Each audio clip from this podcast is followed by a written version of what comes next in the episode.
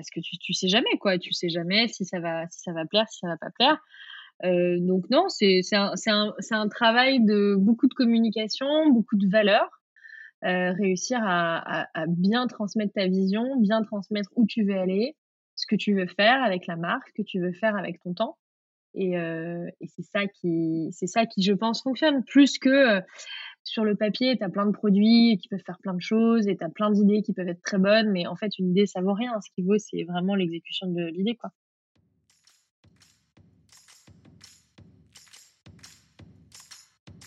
Bienvenue sur Comment t'as fait, le podcast de ceux qui veulent comprendre concrètement comment les autres ont fait. Je m'appelle Julien Hatton, je suis cofondateur de l'agence de communication BuzzNative et je vous propose de partir ensemble à la rencontre d'entrepreneurs et dirigeants passionnés et passionnants, pas toujours dans la lumière, mais qui font pourtant rayonner leur structure et leurs équipes. À ces profils au parcours non linéaire, audacieux ou encore atypiques, je n'ai qu'une seule envie, leur poser la question comment t'as fait? Si vous aussi auditeur, vous rêvez de découvrir les coulisses et le quotidien de nos invités, que vous soyez entrepreneur averti, débutant ou en devenir, abonnez-vous et embarquez avec moi chaque semaine pour des épisodes d'une heure qui vous feront gagner des années d'expérience.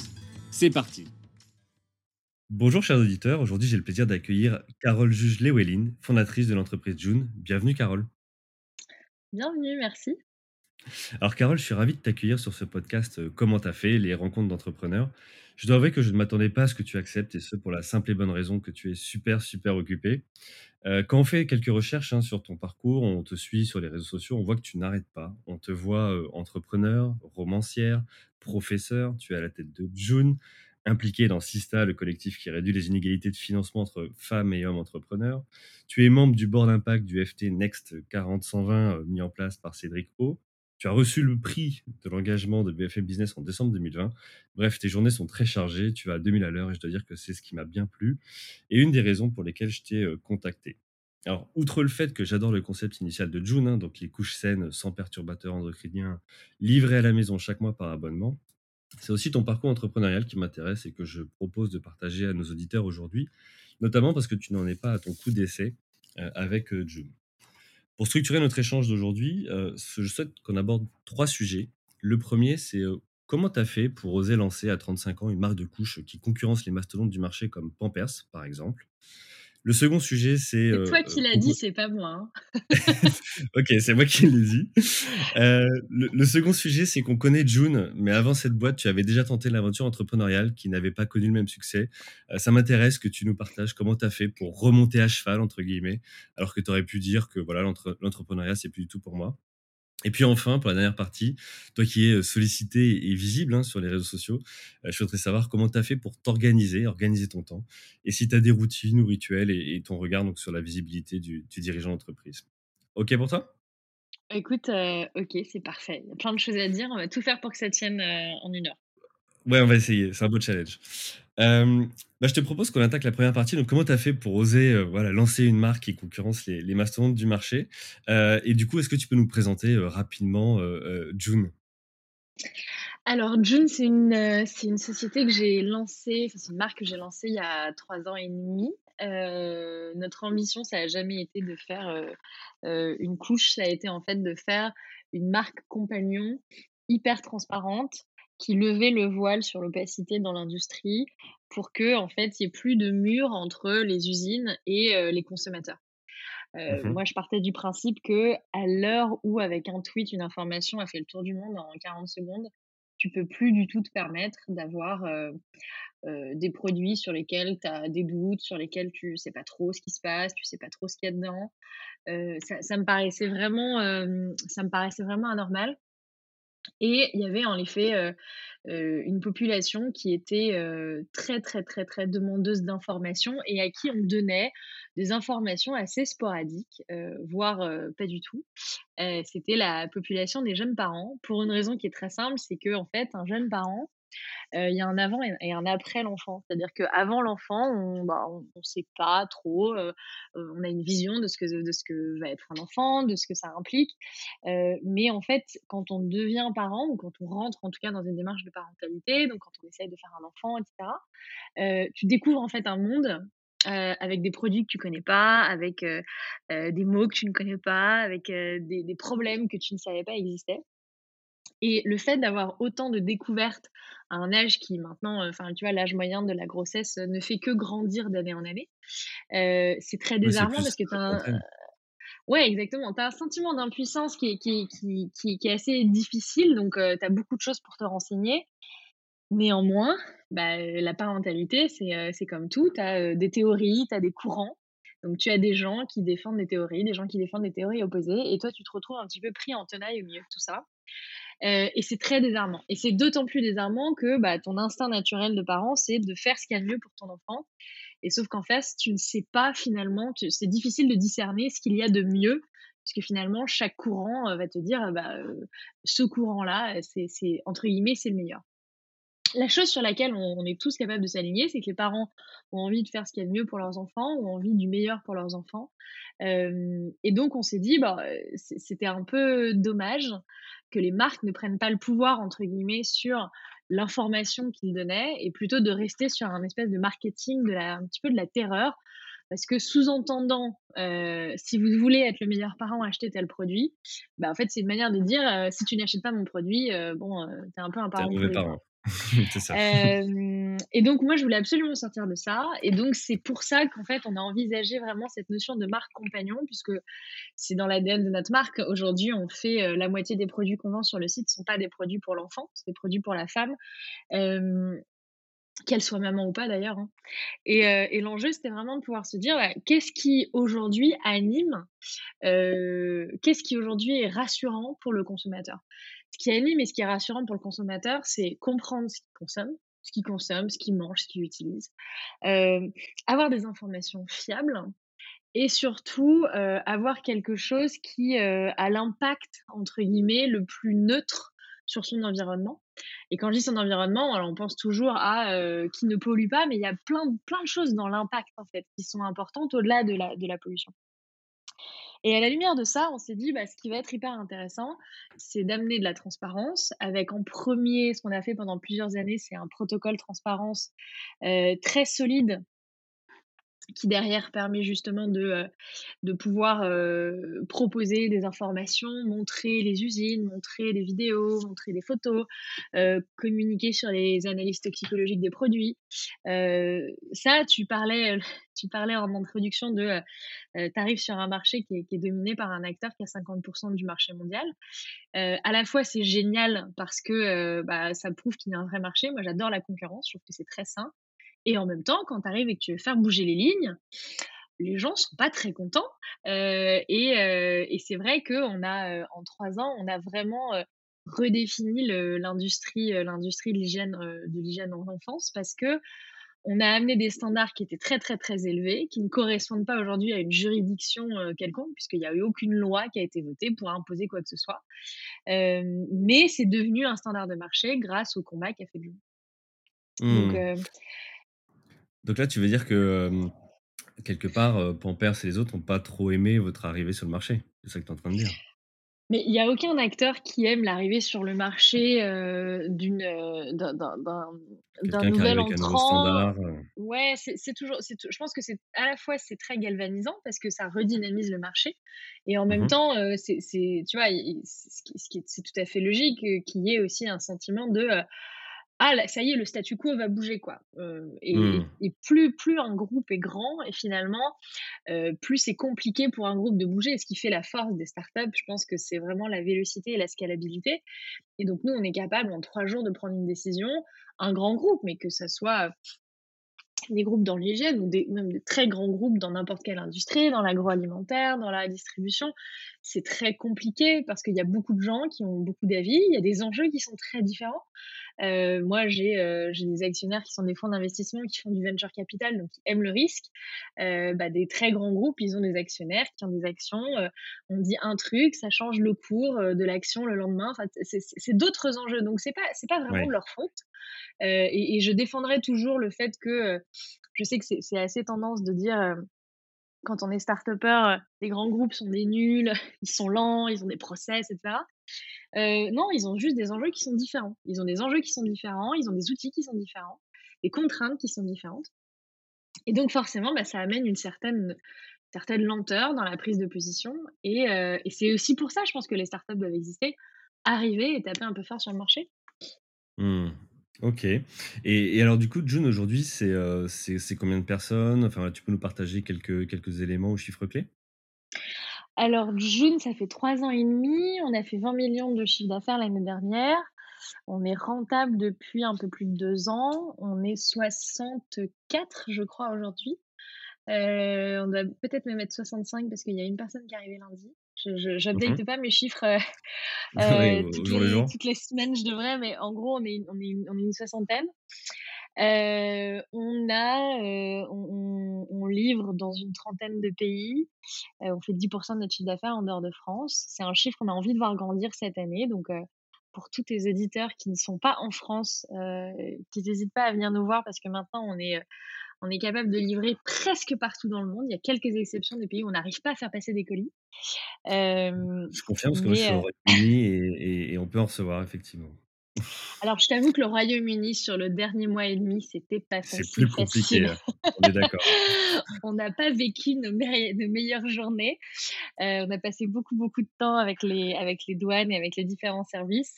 Il y a des clients, on a on leur a fait partir, 4 colis par 4 transporteurs différents et c'était le finalement le premier qui arrivait qui avait raison, quoi. Donc c'était assez, mais on est très, très versatile et on on ne laisse pas, sais, il y a y a y a aucune pierre qui n'est pas retournée. Il y a pas un seul problème qui n'est pas regardé, qui n'est pas écouté. Je pense que c'est Mmh. ça qui fait la la force de June, au-delà des produits qui sont évidemment le maximum de ce qu'on peut faire en termes de clean et de transparence et de traçabilité, ce qui a vraiment fait notre réputation aujourd'hui. Il y a une notion de service derrière qui est vraiment, exceptionnelle, qui est quelque chose qui, heu, bah, heu, enlève beaucoup de charge mentale aux familles, quoi. Parce que le fait de savoir, heu, pendant le confinement, le premier confinement, tu as des très grands sites e-commerce qui mettaient, 3 semaines à te livrer un truc. Nous, on a livré tout le monde en 3 jours et à quelques exceptions près, parce que tu as toujours deux trois régions en France où c'est un peu plus compliqué ou deux trois pays dans le monde où c'était un peu plus difficile, mais mais c'était on était on était très fiers, en fait, de se dire: «Voilà, dans les moments de crise, on est là, on vous accompagne et on bouge pas, quoi». Ouais, on a réussi à garder cette, heu, qualité de service. Hem et et du coup, heu, ça vient ça vient d'où ce nom, June? Ça veut dire quoi? Ça a une signification particulière? Ouais, ça veut dire ma puce, ma chérie en persan.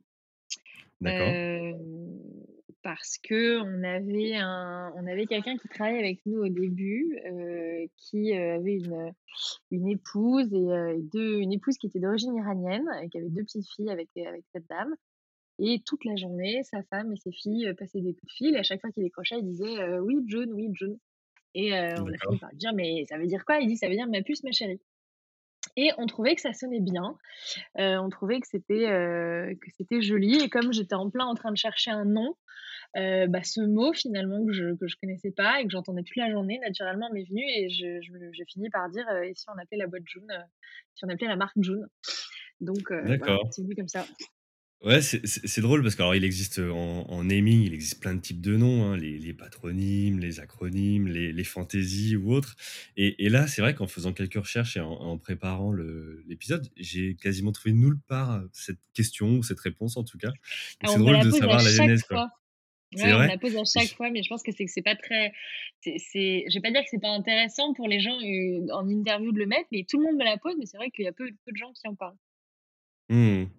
OK, bah, en tout cas, voilà, c'est une question que je pose à chaque fois et à chaque, heu, chaque, heu, chaque invité sur la dimension, heu, plutôt marketing, d'où vient, voilà, le nom de l'entreprise et c'est assez intéressant de voir chacun comment comment il le traite et est-ce que ça a un sens et ça aide, si tu veux, un positionnement ou au contraire, si ça vient, voilà, d'une, d'une, d'u d'une histoire comme tu as pu la raconter.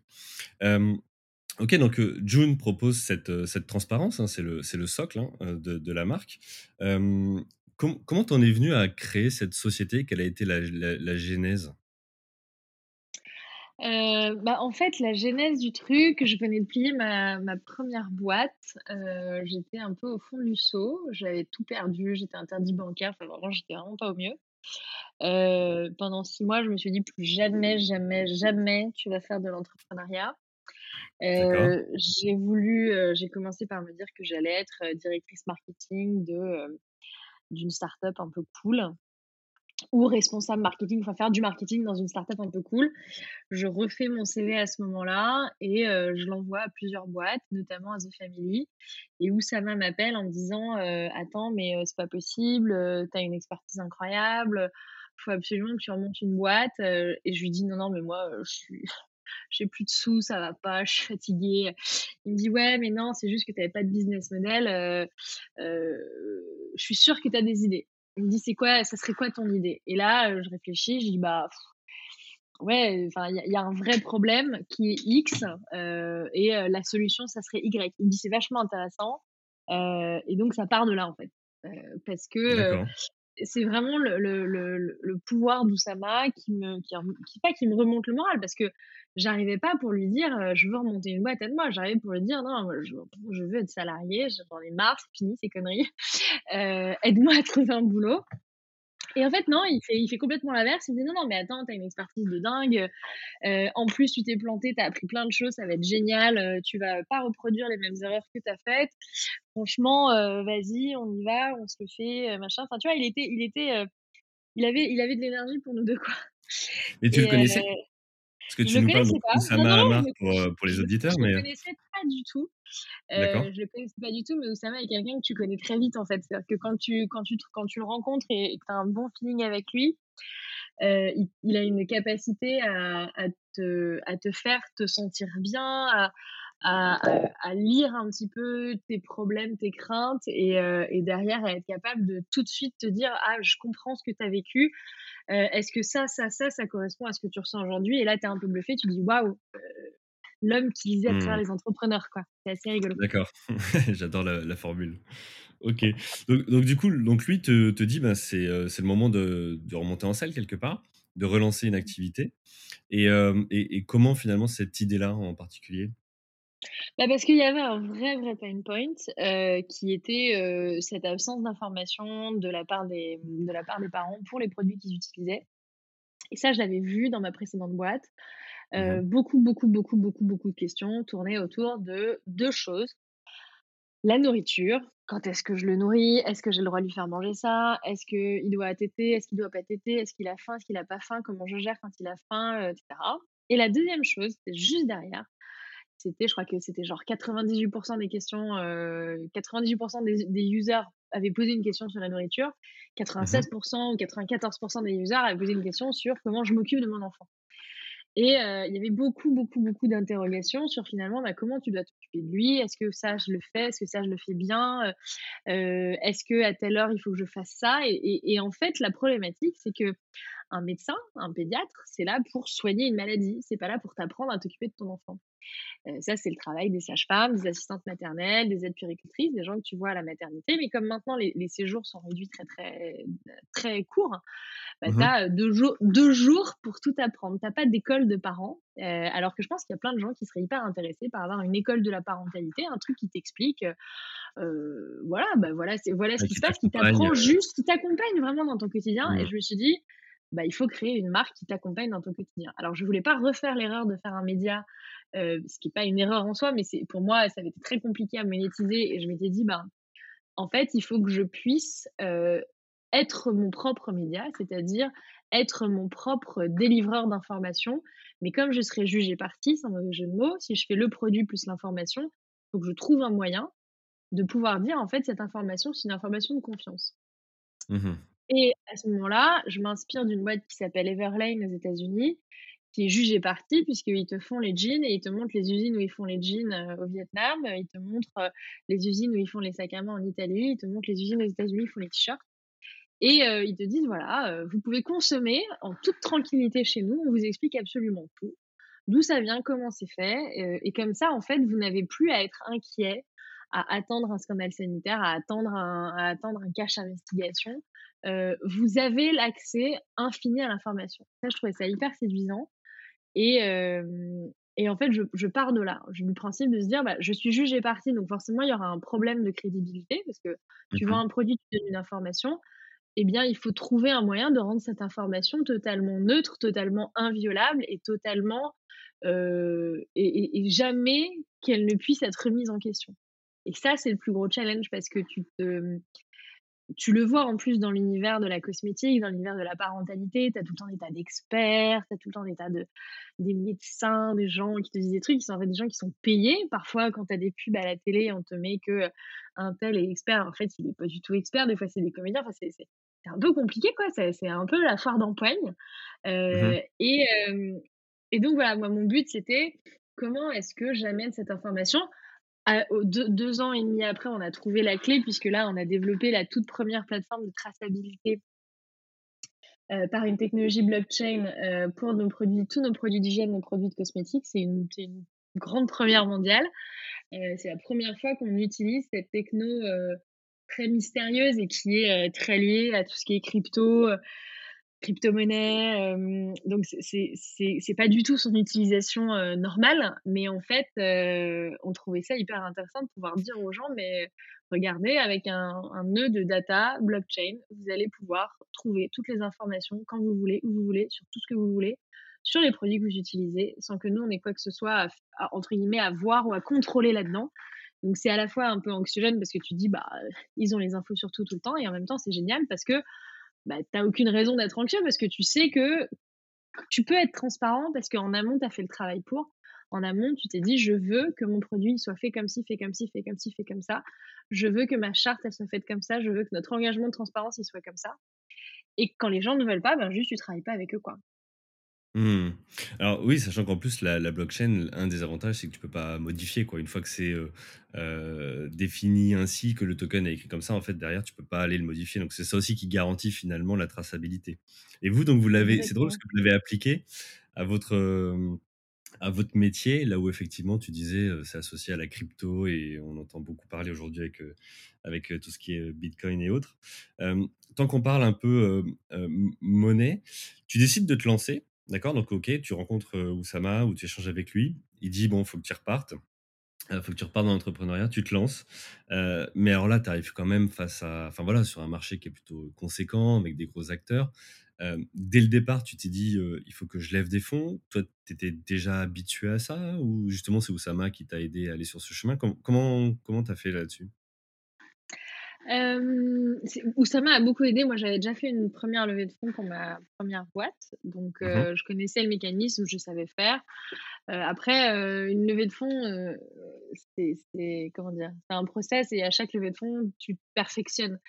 Donc c'est vrai que c'est forcément plus plus tu remontes dans le temps et moins je je suis bonne en levée de fonds et plus tu avances dans le temps et meilleur je suis. donc non, il y a il y a eu beaucoup d'aide évidemment de la part d'Oussama, mais honnêtement, pour lancer une marque, t'as pas non plus besoin d'avoir, euh, euh t'as pas le besoin de lever 10 millions, quoi. Euh, c'est quand même, tu lances une production, tu te donnes un product market fit en te disant, j'ai 6 mois, j'ai 9 mois pour voir si ça marche. Et puis au bout de 9 mois, si ça va pas marcher, il faudra en tirer les conséquences, euh, soit relever, soit, soit, soit se coucher, quoi. Mmh. OK. Et et pour financer le départ, comment tu as fait? Parce que tu as dû trouver, des justement les ouais, non, c'était un c'était un pool de BA amené par The Family. Donc après, bah, c'est juste, c'est c'est comme une levée de fonds normale, quoi. C'est-à-dire que, heu, quand bien même on t'amène des gens, derrière, il faut les derrière, il faut les convaincre. Mmh donc c'est pas, c'est toujours un peu, c'est toujours un petit peu, challenging de de convaincre les gens, parce que tu tu sais jamais, quoi. Tu sais jamais si ça va si ça va plaire, si ça va pas plaire. Euh, donc non, c'est un, un, un, travail de beaucoup de communication, beaucoup de valeurs. Euh, réussir à, bien transmettre ta vision, bien transmettre où tu veux aller, ce que tu veux faire avec la marque, ce que tu veux faire avec ton temps. Et, euh, c'est ça qui, c'est ça qui, je pense, fonctionne plus que sur le papier, tu as plein de produits qui peuvent faire plein de choses et tu as plein d'idées qui peuvent être très bonnes, mais en fait, une idée, ça vaut rien. Ce qui vaut, c'est vraiment l'exécution de l'idée, quoi. Mmh. OK. Et alors, tu, parlais de BA, donc les, Business Angels. Euh, quand tu as commencé à les rencontrer, est-ce que tu as eu, je sais pas, 50-50, c'est-à-dire la moitié, ok, on y croit, la moitié non Ou est-ce que tu as eu une adhésion tout de suite Ou est-ce que non et tu as changé justement le business model ou la manière de présenter? Comment tu as fait là concrètement? Non, je, je, vais te dire les, je vais te dire les investisseurs, surtout early stage, quand t'en as un qui vient, t'en as dix qui viennent. Le problème, c'est toujours le premier. Euh, donc c'est plutôt, c'est plutôt un enjeu de. Euh, mais on, on, en parlait là, on a fait une petite room clubhouse euh, il y a quelques jours pour parler de ce sujet. Euh, et c'est vrai que les business angels, c'est pas vraiment comme les fonds. Les fonds vont avoir des politiques d'investissement heu, des lignes des lignes éditoriales d'investissement, on va dire, qui vont être très différentes. Donc même si tu as un fonds génial qui vient, il y a un autre fonds qui va dire: «Heu, moi je m'en fous, c'est pas dans mon ADN, je je saurais pas faire, je saurais pas vous aider». Mmh Heu, mh. alors que finalement chez les BA, quand tu en as un qui vient, généralement tu en as 2, tu en as 3, tu en as 4, ils ils ils fonctionnent beaucoup à l'instinct. Ce qui est aussi très pratique parce que tu en tu en tu en as 1, tu en as peut-être 10. Ce qui est aussi dommage aussi parce que tu as un effet, parfois un peu mouton, il y en a un qui dit non, bah, il y en a 10 qui disent non alors qu'en fait, voilà. Mais il faut jamais se décourager et se rappeler toujours que J.K. Rowling s'est fait refuser Harry Potter par 100 des maisons d'édition à Londres. Heu et finalement, 15 ans plus tard, heu, l'histoire a démontré que, heu, c'était vraiment idiot de leur part, quoi. Donc Ouais. faut pas se laisser décourager par un non, heu, recevoir moi dans ma vie d'avant, j'étais comédienne. Je peux te dire que quand tu es comédienne, heu, tu es habituée à ce qu'on te dise non, quoi. C'est horrible. Tu passes ton temps à faire des castings, castings. on te on te dit non, on te dit: «Tu es trop grande, tu es trop grosse, tu es trop maigre, tu es trop brune, tu es trop machin, tu es trop ci, tu es trop ça». Bon bah, si à chaque fois tu le prends pour toi, heu, tu le fais Ouais, il faut fois arriver à passer au-dessus. Ouais, c'est Mmh. clair, ça ça ça c'est pas évident, hein, pour tout entrepreneur justement qui veut se lancer ou qui se lance ou qui lance un nouveau produit. Toi, tu tu tu as bossé dessus, tu y crois et et effectivement les les 1res fois où tu le pitches et tu le confrontes, bon voilà, c'est pas souvent. Ça ça me fait faire une para un un parallèle, c'est, c'est souvent, heu, tu as tu as 2 courants. Tu as ceux qui disent: «Bah, vaut mieux aller, heu, tester tout de suite, heu, voir si ça prend et heu et et on améliorera au fur et à mesure» et puis tu as les autres qui disent: «Bah, j'attends d'avoir le produit parfait» mais en fait, finalement, le jour où ils le présentent quelque part, ils ont peut-être mis 6 mois, ils ont investi et et je pense que la marche, elle est enfin la la ou «la baffe» entre guillemets, elle est elle est plus dure quand tu quand tu vois que ça marche pas, quoi. Parce que as Mais mis, mais après je pense voilà, c'est une question c'est une question d'honnêteté intellectuelle avec soi-même, heu et je pense que c'est pour ça qu'il faut avoir des enjeux très précis dès le départ. C'est-à-dire que si on se dit: «Je verrai si ça marche», moi j'ai vu trop, trop de potes dans ma 1re pépinière et j'en faisais partie, hein, où on se disait alors moi j'avais pas les acédiques, moi j'étais encore en poste à l'époque, donc pou j'avais pas genre les 2 ans fatidiques où je me dis: «J'ai 2 ans pour avoir ma boîte et puis on verra dans 2 ans si ça marche». Heu, Ouais. moi j'avais pas ça, donc j'avais un peu plus le marche ou crève, heu, que pouvaient avoir certains, mais j'ai vu trop, trop de boîtes se dire, «Bon bah, j'ai 2 ans de cash devant moi», mais tu as pas 2 ans de cash. Tu as pas 2 ans de cash, tu as tu as tu as 9 mois de cash et au bout de 9 mois, si ça ne marche pas, il faut pivoter ou alors Mmh. il faut arrêter. Mais tu peux pas te Mmh. dire il faut laisser sa chance au produit, ça c'est hyper important, mais heu, mais mais mais tu as as, tu vois, heu, nous on lance un produit, alors honnêtement, je touche du bois, on s'est jamais planté, mais tu as des produits qui lancent très bien puis qui après pendant 2-3 mois, vivotent. Mais c'est pas pour autant que tu te dis: «Le produit, je le coupe au bout de 2 mois». Par contre, clairement, un produit qui vivote, 6-9 mois, je le coupe. Alors après, il se trouve qu'un produit vivote parfois pendant 3 mois puis après, bim, heu, la courbe repart. Tu sais pas trop pourquoi, tu sais pas trop comment, une question de conjoncture, une question de marché, heu heu, une question de focus parfois aussi, mais c'est important de laisser sa chance au produit, mais 2 ans, c'est pas une chance. 2 ans, c'est pas une Mmh mh. chance. C'est trop long. 9 Mmh. mois, c'est 9 mois, c'est une chance. Heu, 2 ans, c'est c'est c'est trop. Mmh. Alors, tu parles justement de, savoir où tu vas. C'est quoi, heu, l'ambition de Jun à 5 ans ou 10 ans? Tu as bossé dessus? L'ambition de Jun, c'est d'être le leader, heu, mondial d'avoir, heu, entre 3 et 5 % des marchés mondiaux sur, les segments sur lesquels on est présent aujourd'hui avec cet angle transparence, traçabilité. Je suis absolument convaincue que la traçabilité, c'est le bio de demain et Mmh qu'aujourd'hui, tu as un marché bio qui est énorme, heu et qui va continuer de grandir et qui, petit à petit, va se faire cannibaliser par le marché de la transparence. Heu, on commence, ça commence à se voir, heu et typiquement des applications comme Yuka, heu, font aussi ce travail-là. Quand tu pars dans un supermarché bio, que tu scannes des produits, que tu vois qu'ils ont un score pourri sur Yuka, forcément tu t'interroges en te disant, heu: «Mais en fait, comment c'est possible?» hem et c'est possible malheureusement et donc le but du jeu, ça va être de pouvoir se dire: «Ce marché-là du bio qui ne fait que grandir va bientôt être, heu heu, rongé un petit peu par le marché de la transparence». Moi, mon but, c'est que, heu, dans 5 à 10 ans, j'ai entre 3 et 5 % du marché mondial sur le sur les produits, clean et transparents. Mmh. OK. Alors là, c'est, on voit finalement ce succès que connaît, heu, Jun, hein, de l'extérieur, on voit cette, bah, cette belle histoire. Tout tout ça finalement, c'est venu, tu tu as dit tout à l'heure: «J'avais une 1re expérience avec, heu, Momeyville», donc c'était un réseau social déjà autour de la parentalité, c'était déjà pour les Ouais, parents, tout à fait. heu, si si je me trompe pas. Hem, qu'est-ce que tu as appris de cette expérience où, finalement, ben, ça ça a pas fonctionné comme tu le voulais? J'ai appris des milliards de choses. c'est plutôt qu'est-ce Ouais. que je n'ai pas, c'est plutôt qu'est-ce que je n'ai pas appris. J'ai appris euh, qu'il te faut un business model. Euh, j'ai appris, euh, j'ai appris que euh, perdre énormément de temps à demander des financements publics, c'est une perte de temps. C'est-à-dire que l'argent doit venir de ton produit, de ton consommateur, de l'un ou de l'autre ou des deux.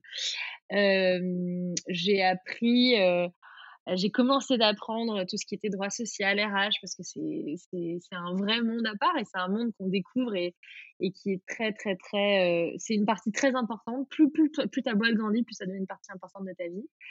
Hem, j'ai appris l'importance d'avoir toujours, heu, beaucoup de réserves émotionnelles, psychologiques que, une start-up, c'est un marathon que tu cours comme un sprint, donc c'est très, très compliqué d'un point de vue humain, d'un point de vue émotionnel, d'un point de vue santé, d'un point de vue, heu, santé mentale, heu, sur tous les points de vue, c'est un un vrai, vrai cheminement, c'est très à part. Heu, non, j'ai appris plein de choses, quoi. Vraiment, c'est très riche. De se planter, c'est très enrichissant. Oui, c'est alors c'est là où, hem, alors toi tu as vécu en Amérique et en France, heu, là où l'échec est souvent vu justement comme, heu heu, quelque chose de mauvais, tu l'as dit tout à l'heure, Oussama Hamar t'a dit, «Bah, écoute, justement, tu as appris donc c'est bien». En Amérique, on te dit justement, on a plutôt cette vision-là de dire: «Bah, vas-y, plante-toi, plante-toi et puis tu apprendras et et tu évolueras». Heu, toi, tu as constaté la différence entre les 2 pays ou pas du tout? Tu veux dire entre la France et les et les États entre la Ouais, France et les US? sur la C'est une vision sur grosse l'échec. différence c'est une grosse différence de mindset, en fait. Heu, Mmh mh. les États-Unis sont un pays alors je vais te dire, j'ai fait mes études à moitié en France, à moitié là-bas. La France est un pays qui est extrêmement théorique. Les États-Unis, c'est un pays qui est extrêmement pragmatique. Heu, je vais te dire un truc, heu, un truc, tout bête. Quand tu fais de de l'étude de littérature aux États-Unis, heu, quand tu arrives, heu, et que tu lis un texte littéraire, toi, en tant que, heu, Français, tu vas aller chercher l'intégralité de toutes les références qui existent.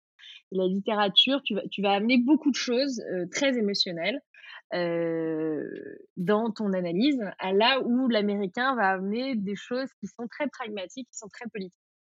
C'est très marrant à voir parce que, heu, quand tu es dans un cours et que tu es la seule française dans un cours, heu, tu vois des choses que les autres ne voient pas et eux voient des choses que toi tu ne vois pas, donc c'est hyper intéressant. Et c'est aussi leur manière d'éduquer.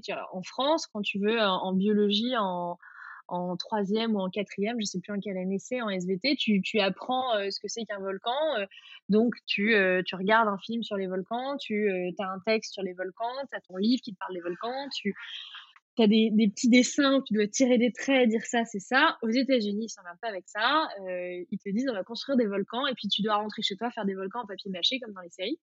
Heu, parce qu'ils partent du principe que, heu, quand tu pratiques, tu comprends. Alors c'est bien, ça a des côtés très positifs. Côté très Mmh mh. positif, c'est ils sont capables de tout faire. C'est-à-dire que les mecs, il y a pas de «limite» entre guillemets à ce qu'ils font. C'est très lié à qui ils sont. Les États les États-Unis, c'est un pays qui a 150 ans, 200 ans d'histoire. C'est très, très court. Donc ils sont dans cette dynamique où il y a aucune limite où ils peuvent aller. C'est-à-dire que la limite, c'est quelque chose qu'ils ne connaissent pas. Hem, en même temps, ils ont un cadrage qui est beaucoup plus, heu, rigoriste que le nôtre, puisque finalement, nous, on est passé par des tas de religions, des tas de républiques, heu des démocraties de royauté. Tu vois, on est un un un pays, une entité pays, c'est un truc qui souffre à travers le temps. On Mmh a mh. été envahi, on a envahi. Enfin, tu vois, c'est c'est un truc dynamique. Les Américains, ils sont très différents, sont très, très protecteurs par par par rapport à ça. Heu et et tu remarqueras d'ailleurs, je quand je vais te dire, ça ça ça ça te mar te marquer, mais les États-Unis, heu, ne réagissent que quand on les attaque eux, à titre personnel.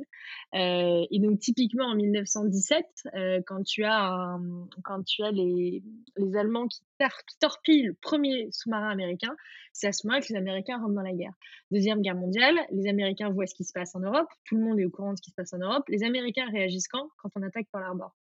De la Mmh même manière qu'il y a un certain nombre de choses Heu, les Américains réagissent à la première guerre d'Irak. Pourquoi? Parce qu'on attaque leur plan, leur je sais pas comment dire en français, heu, on attaque leur, hem, leur plan de pétrole en Arabie Saoudite.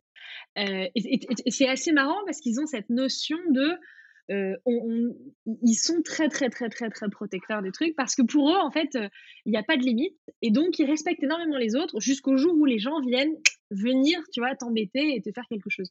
Nous, franchement, en Europe, euh, c'est très différent puisque ça fait des, des, des, milliers d'années qu'on est, qu'on est les uns avec les autres, on s'engueule, on n'est pas d'accord, on, on, dit ci, on dit ça. C'est pas du tout la même histoire et c'est pas du tout la même géopolitique, c'est pas du tout euh, la même façon de gérer les conflits. Euh, et moi, je, je sais, tu vois, j'ai grandi à Vichy, donc autant te dire quand tu arrives aux États-Unis et que tu dis, euh, t'as grandi à Vichy en France, et là, ils, connaissent deux, ils connaissent deux villes en France, ils connaissent Paris et ils connaissent Vichy. Paris et Vichy. donc t'es là, tu dis, ah, c'est bon, ok. Euh, et, et, et, et, ils ont cette vision mais vraiment qui est assez marrante, qui est euh, Carole, sans moi, tu parlerais encore allemand, quoi. Ce qui est lunaire, tu vois, quand t'entends un truc pareil. J'ai entendu des professeurs d'université réputés, euh, 70 ans, sortis des meilleures universités, me sortir des trucs comme ça, parce que c'est leur vision du monde, quoi. Ils ont cette vision-là, très, euh, c'est pas colonialiste, c'est conquérante. Euh, c'est mmh. pas pour rien que la conquête de l'espace, c'est aussi les Américains. Et quand tu regardes, si tu veux un résumé de tout ce que je t'ai dit, tu regardes le film Toy Story, qui est l'histoire d'un cow-boy qui est la conquête de l'espace américain, qui a peur d'un petit bonhomme, d'un petit euh, astronaute qui est la conquête de l'espace. Et ça, tu as résumé l'histoire américaine en un film. Et ça, c'est assez merveilleux. Voilà, je, suis allée très loin dans l'explication. non, non, mais euh, écoute, c'était hyper intéressant de, faire ce, parallèle. Ok, donc, donc ça, c'est la différence entre effectivement les Américains et, les Français. Euh, juste pour revenir sur Momiville, tu euh, l'avais monté aux États-Unis ou en France? Je l'ai monté en Ce France. réseau social Ouais. Ok, en, France. Et euh, alors, tu as dit tout à l'heure, euh, j'ai appris de cette expérience euh, qu'il faut avoir un business model.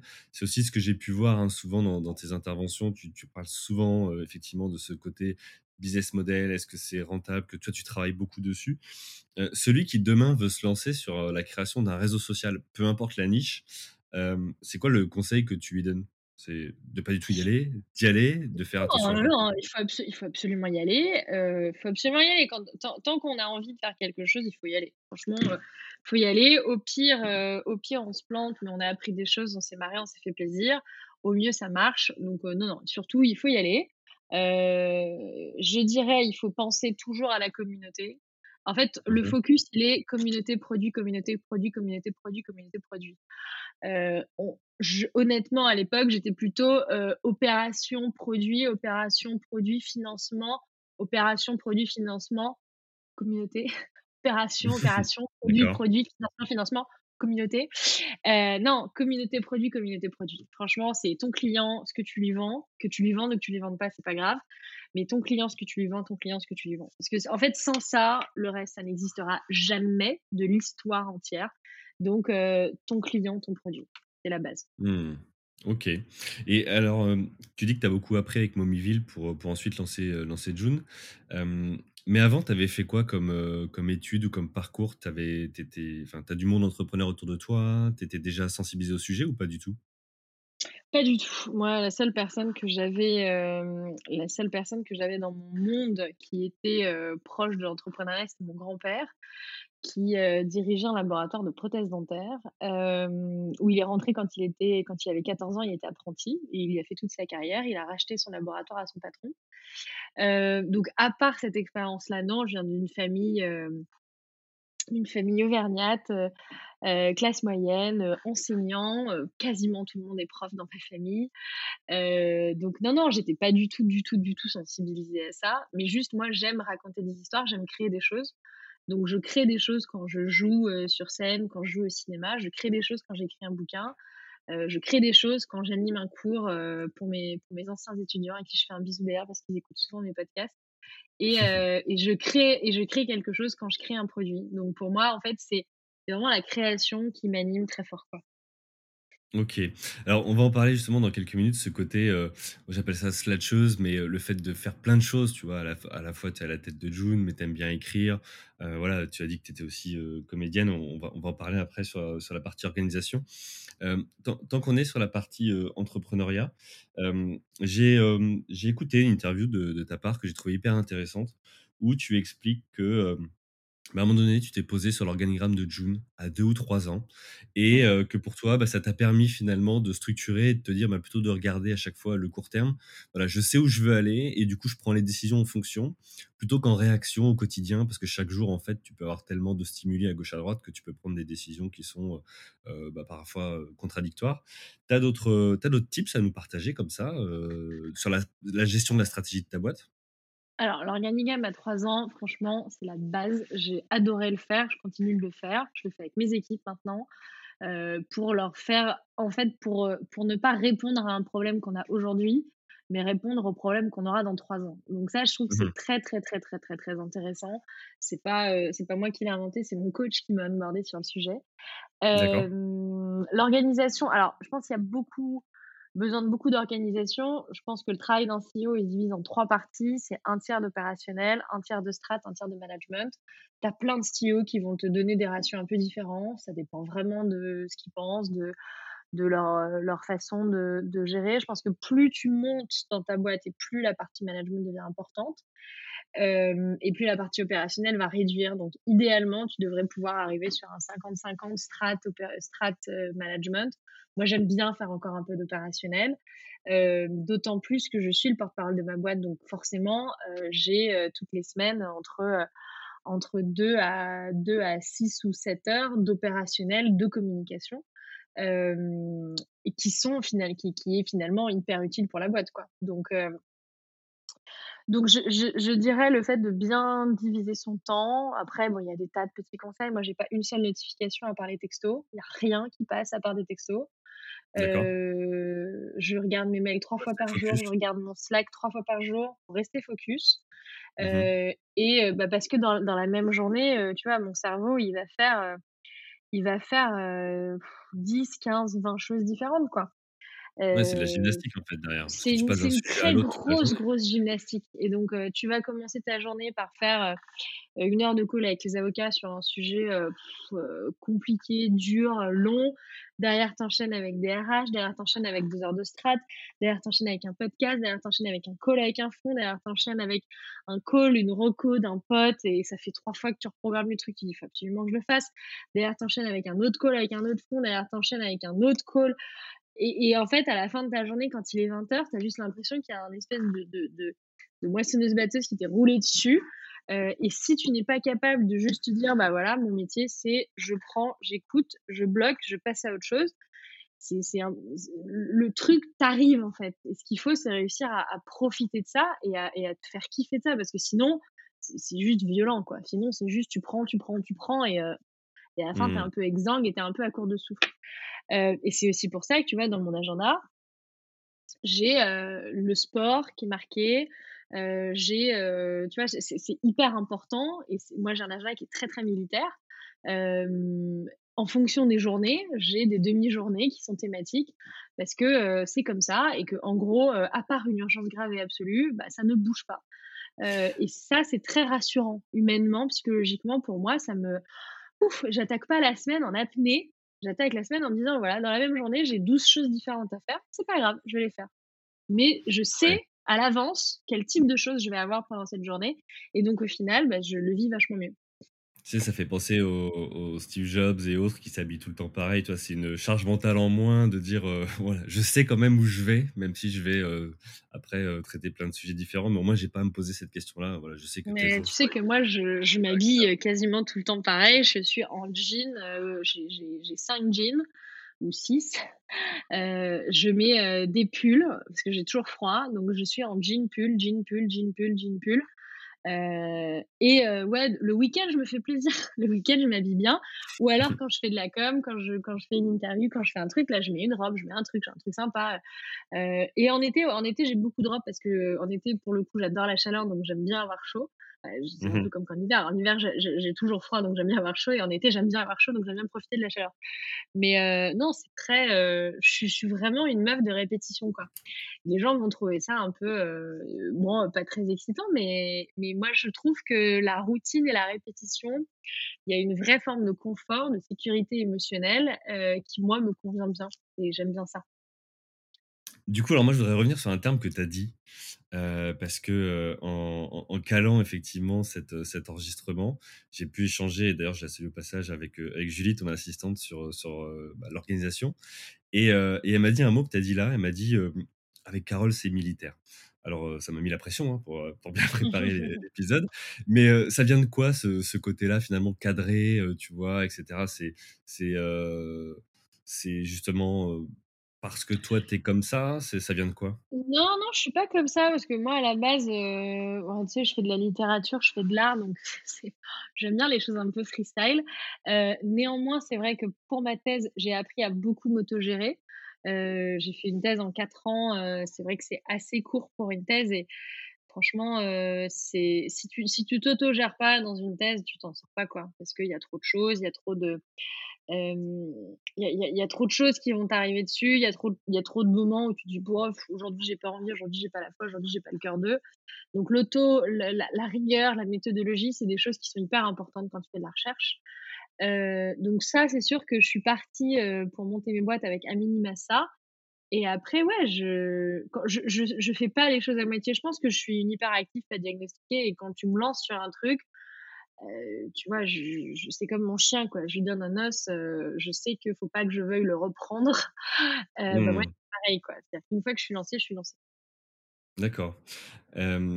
Alors je voudrais revenir aussi sur ton agenda. Tu dis, voilà, il y a des jours où il y a des plages horaires où je bosse sur tel et tel sujet. Ça, c'est un vrai, tu vois, c'est un vrai enjeu, je trouve, de l'entrepreneur.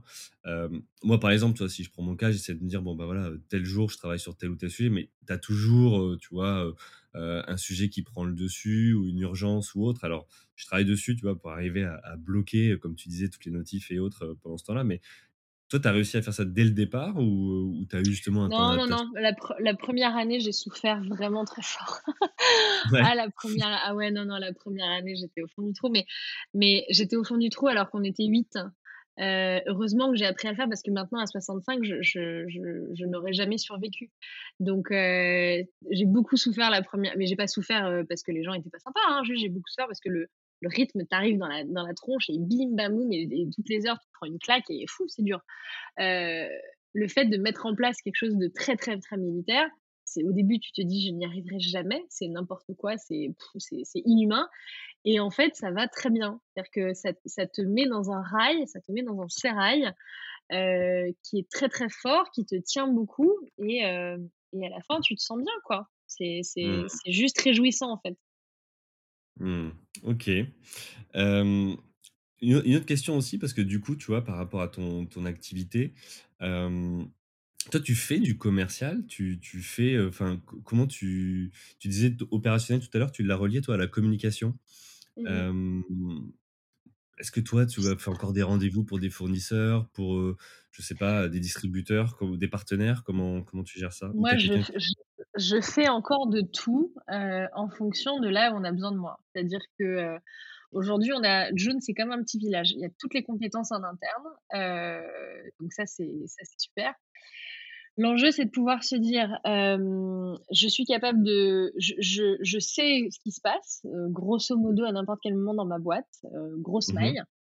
Heu et par contre, l'enjeu, c'est vraiment de pouvoir se dire, «Je m'implique, pas quand j'ai envie de m'impliquer, mais quand les autres ont besoin de moi». Donc typiquement, heu, il y a une négo, heu, où, heu, bah, a enfin, on est bloqué une fois, 2 fois, 3 fois, on y est allé.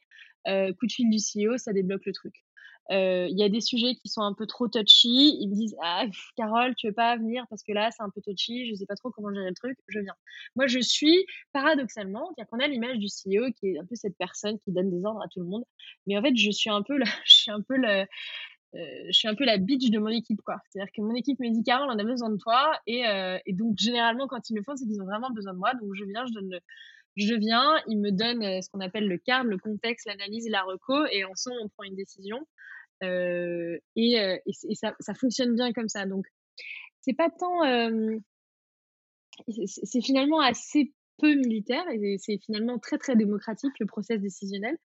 Mais c'est un Mmh bon moyen, je trouve, de, Aujourd'hui, oui, c'est sûr qu'à 65, c'est c'est c'est pas moi. La la chose qui est la plus là où je fais encore vraiment la commerciale, c'est pour la levée de fonds. Heu, une levée de fonds, c'est tu suis investie dans Oui, tu l'humain je suis je je suis fondatrice seule, donc heu, les gens, ils investissent, oh, alors maintenant, ils investissent quand même dans la boîte, mais Alven, ils te diront: «On a investi on a investi dans toi». La boîte était bien, on voyait que le marché était porteur, on a vu l'américain très bien, mais on a investi dans toi. Heu, donc tu as vraiment besoin d'être là. Heu, pareil pour la presse. La presse finalement, heu, ils veulent ils veulent me parler à moi et je suis très contente parce que moi j'adore défendre, les prises de position qu'on a, l'importance de l'entrepreneuriat féminin, l'importance de l'impact, de la diversité. Enfin, il y a plein de sujets comme ça. Moi, je suis très, très, très contente de les défendre. Ça correspond vraiment beaucoup à mes valeurs donc je suis absolument pas désalignée avec le fait de le faire. Donc non, je je je fais, entre guillemets «du commercial» quand je fais ça. Sinon le reste du temps, je me mets à dispo des équipes. Quand elles ont besoin de moi et ben, je viens et puis après, bah, tu vois, nous on a eu, on a eu des congés paternité, donc de temps en temps je je je je deviens, CTO par intérim, si quelque chose par intérim. Quand tu as quelqu'un qui est malade, tu dis: «OK, bah, je vais filer un coup de main», hier soir j'ai fait un flyer, voilà. En fait, tu te mets à dispo quoi, à dispo des équipes là où ils ont besoin de toi, heu, dans la limite évidemment de ce que tu peux faire et de du temps que tu as. Mmh. OK. Heu, alors je vois l'heure qui tourne et heu et il va falloir qu'on conclue bientôt. Du coup, on a commencé à en parler, mais je voudrais évoquer avec toi, outre l'organisation aussi, le le côté finalement aux communications et la visibilité de, bah, du finalement du dirigeant. Mmh effectivement, au départ, peut-être que les premiers investisseurs ont investi, sur Carole. Toi, tu es présente, beaucoup sur Instagram, sur LinkedIn, sur Clubhouse aussi, depuis peu, donc cette, application à la mode, ce réseau social, audio. C'est quoi ta vision de de de ce sujet pour toi? Est-ce qu'un dirigeant dans les années 2020, ça doit être quelqu'un de visible ou pas? Ça je pense que ça dépend vraiment du profil de la boîte et du profil du dirigeant. En l'occurrence, je cumule 2 choses. J'ai une boîte qui fait de la vente, heu, du B2 B2C, donc en gros de la vente directe au consommateur. Donc forcément, je on doit parler à des gens. Quand Mmh c'est mh. une organisation qui parle à des gens, c'est moins facile que quand c'est une personne qui parle à des gens. Toutes les premières clientes de June, je les ai eues au téléphone, je leur ai parlé, je discutais avec elles. J'adorais avant le Covid, heu, je faisais le tour de la France. Une fois par mois, je faisais un petit déjeuner avec des mamans de June ou des papas, des fois des fois on avait. Hem, donc le fait d'avoir un visage humain derrière quand tu fais de la vente au consommateur, c'est hyper important. Deuxième chose, c'est que moi je suis une femme et en plus je suis seule. Donc franchement, heu, c'est, très, c'est du pain béni en termes de communication. Je serais un homme et on serait une équipe de 4, je pense que ça serait beaucoup moins intéressant, beaucoup Mmh moins puissant. Alors que là, je suis une femme au parcours atypique, heu, je suis seule, enfin tu vois? C'est c'est j'ai plein de choses intéressantes à dire pour toutes les femmes, heu, qui aujourd'hui ne sortent pas d'HEC et qui se posent la question de: «Tiens, est-ce que je monterais pas une boîte?» Donc je pense que tu as un peu un un un un entre guillemets «un double aspect». Le fait de travailler sur sur la, mmh, comment dire? Sur ta marque employeur et le fait de travailler sur ta marque de personnalité, c'est des choses qui servent ta boîte au final.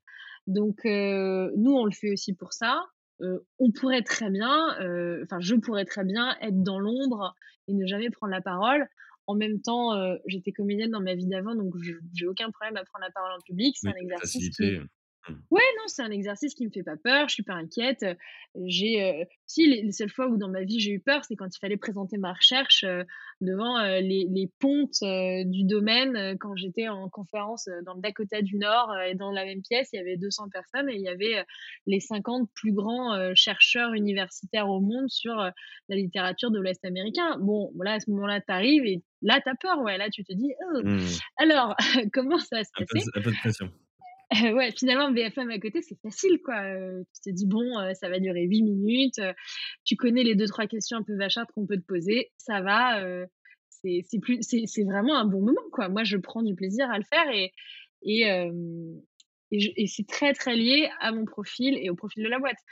Un groupe de mecs, qui font, du B2B, non, tu as pas besoin de personnifier le truc. Mais mais là, je pense que déjà, c'est moi, je suis contente de le faire parce que ça envoie aussi un message positif à plein de nanas qui qui est, heu: «Vous avez pas fait d'école de commerce, c'est pas grave, vous pouvez vous en sortir, vous Mmh pouvez monter une boîte, vous pouvez faire plein de choses». Heu et en même temps, bah, oui, c'est important de mettre un visage sur, pour pour la communauté, quoi. Ouais et puis pour, pour finalement les inspirer. OK, bah, écoute, merci, heu, Carole, heu, on arrive sur la fin et il faut que je te libère. Merci pour ces insights, pour, ton retour d'expérience, je doute pas que les auditeurs et auditrices, sauront, en faire bon usage. Juste pour finir, qu'est-ce qu'on peut te souhaiter pour la suite? Écoute, ce qu'on peut me souhaiter pour la suite, heu, on a lancé une très belle gamme de cosmétiques cette année, heu, parce qu'on avait beaucoup de demandes en fait de produits clean pour des gens qui n'étaient pas, heu, qui n'étaient pas, parents, qui n'avaient pas d'enfants donc donc je suis très contente de ça. Ce qu'on peut nous souhaiter, c'est que, bah, elle marche, elle marche très bien là depuis un mois, qu'elle continue de très bien marcher parce que, on a besoin de on a besoin que chaque produit sort et sur lequel on met notre traçabilité, notre transparence, aide un peu à redéfinir le périmètre, heu, concurrentiel. Donc heu, bah, plus ça marche, heu et finalement plus le périmètre, bouge un petit peu et aujourd'hui, moi, je commence à recevoir des mails de gens qui me disent: «Comment on fait pour rentrer dans votre, plateforme Doors?» alors que j'avais jamais pensé que des gens pouvaient être intéressés, des gens extérieurs pouvaient être intéressés donc c'est chouette. OK. Bon, bah, écoute, ben, on te souhaite, heu, tout ce tout ce succès, heu, une bonne continuation aussi à toute l'équipe de de June et puis, bah, merci pour, heu, pour ta participation. Avec grand plaisir, merci beaucoup à tous. Salut. Merci à vous, chers auditeurs, d'avoir suivi l'épisode jusqu'au bout. Si vous êtes arrivés jusqu'ici, c'est que le podcast vous a plu. Alors, pour nous aider à continuer, rendez-vous sur votre plateforme d'écoute de podcast préférée et laissez-nous un avis 5 étoiles avec un commentaire positif ou un message pour notre invité du jour. Parlez du podcast autour de vous, c'est le meilleur moyen de nous aider à vous proposer du contenu de qualité. C'en est fini pour aujourd'hui. Un grand merci à vous et à la semaine prochaine.